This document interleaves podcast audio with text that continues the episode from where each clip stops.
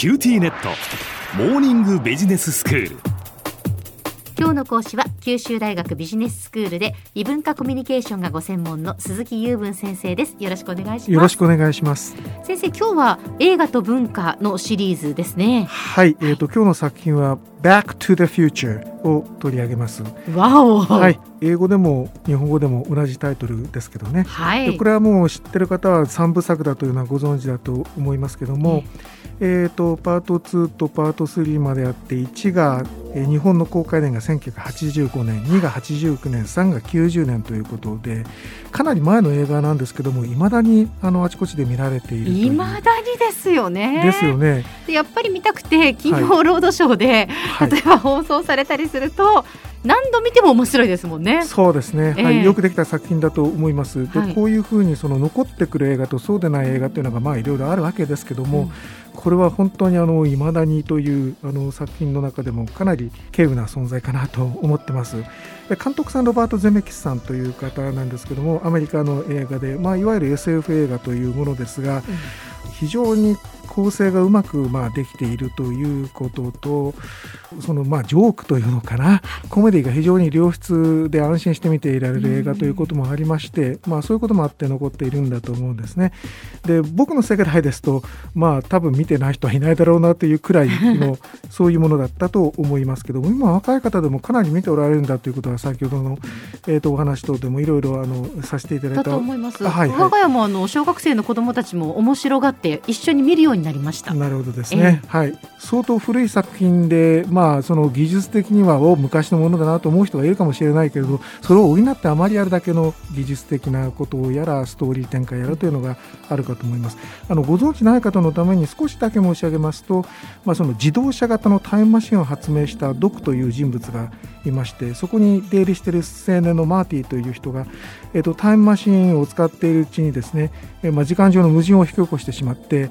えー、何とかしないと自分の両親が出会いをしなくなってしまって自分が消えてしまうということになるところを作ろうとして、あのあちこちはちゃめちゃなことをしているうちにどんどん訳が分からなくなって で最後はそれが見事にピタリと回収されるんですけども、はい、そのドタバタをまあ味わうというようなものであります。ストーリーの方はそのくらいでもういいかと思うんですがそうですね、だからまあパート1が結局過去に行って、はい、両親がちゃんと出会うようにしたんですよね,、まあ、したんですよね、はい、でパート2で今度未来に行ってそうそうそうそう自分の息子の危機をえ救うっていう。はいで3はまたねあの開拓時代に行ったりして。そう戻ってしまうんですよね、えー、で時代を行ったり、まあ、来たりとするわけで、えーと未来へ戻るというのもあの未来の時代へ、うん、あのもう一回行って何とかしないと話がつながらなくなるよということになってたということをまあ表しているわけなんですね。でまああのそこに出てきたいろんなあのものがありまして先ほどスタッフの方も言っておられましたけどもスケートボードがまああの未来の世界だとね、自動で浮き上がって、えー、ああいうのが本当にスケボーが好きな人だったらこれは乗ったら超楽しいだろうなというのが分かったり、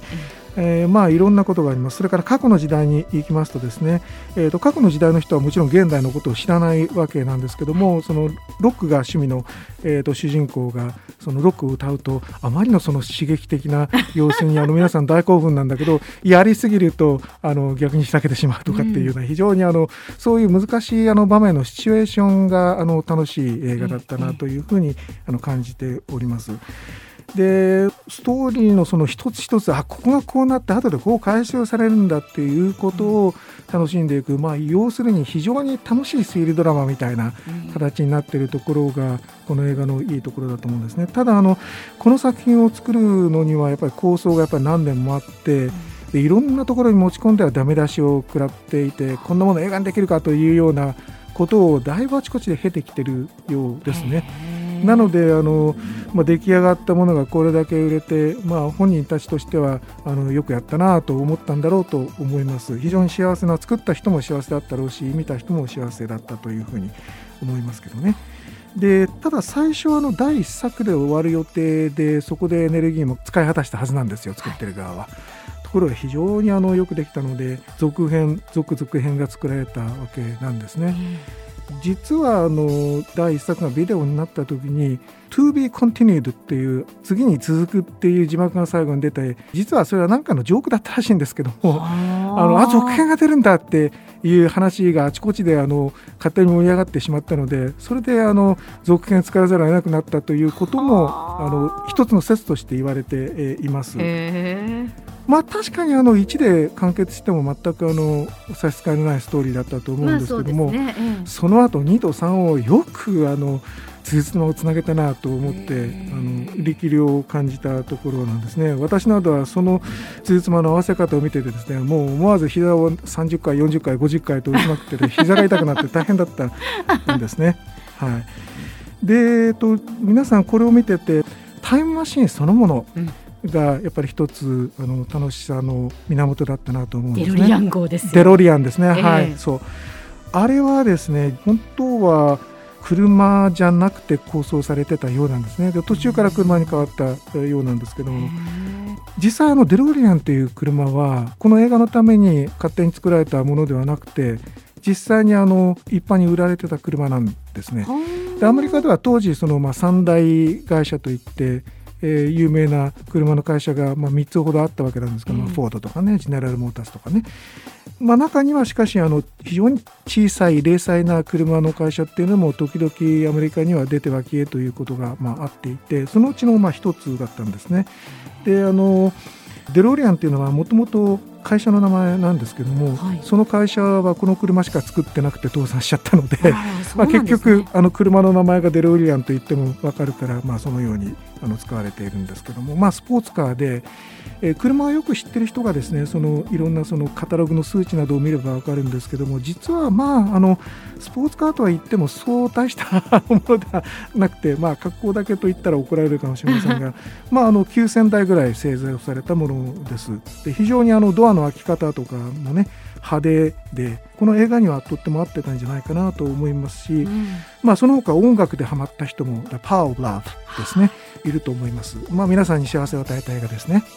では先生今日のまとめをお願いします。はい、えーと、バックトゥデフューチャー、えー、現代でも受け継がれて、えー、たくさんの人に見られ続けている非常に稀有な SF 映画。あこれを紹介しました。あのぜひ皆さんご覧になってください。今日の講師は九州大学ビジネススクールで異文化コミュニケーションがご専門の鈴木右文先生でした。どうもありがとうございました。ありがとうございました